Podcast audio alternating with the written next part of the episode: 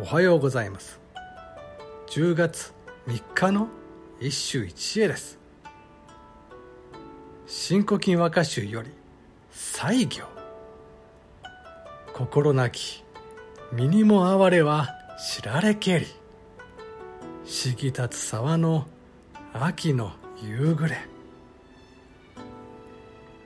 心なき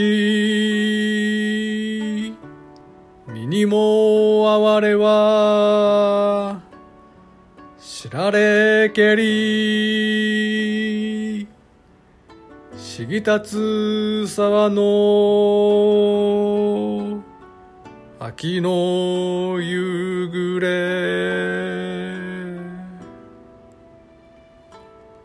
三席の二首目。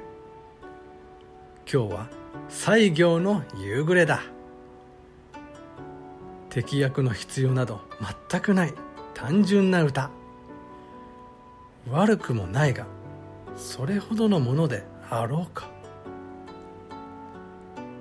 この歌の価値はやはり読み人が西行であるということに尽きる。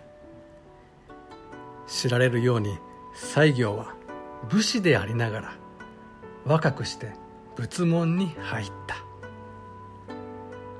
心なき身とは隠遁の自らを卑下して顧みたものである。本来そうとは執着の念から遠くあるべきだが西行はこれから生涯逃れることができなかった。花に月そしてしぎ立つ沢の夕暮れ。いくら修行を積もうとおのずと心の底から湧き起こってくる妄念西行にとって美とは二律背反の苦しみであったのだ。以上今日も素晴らしい歌に出会いました。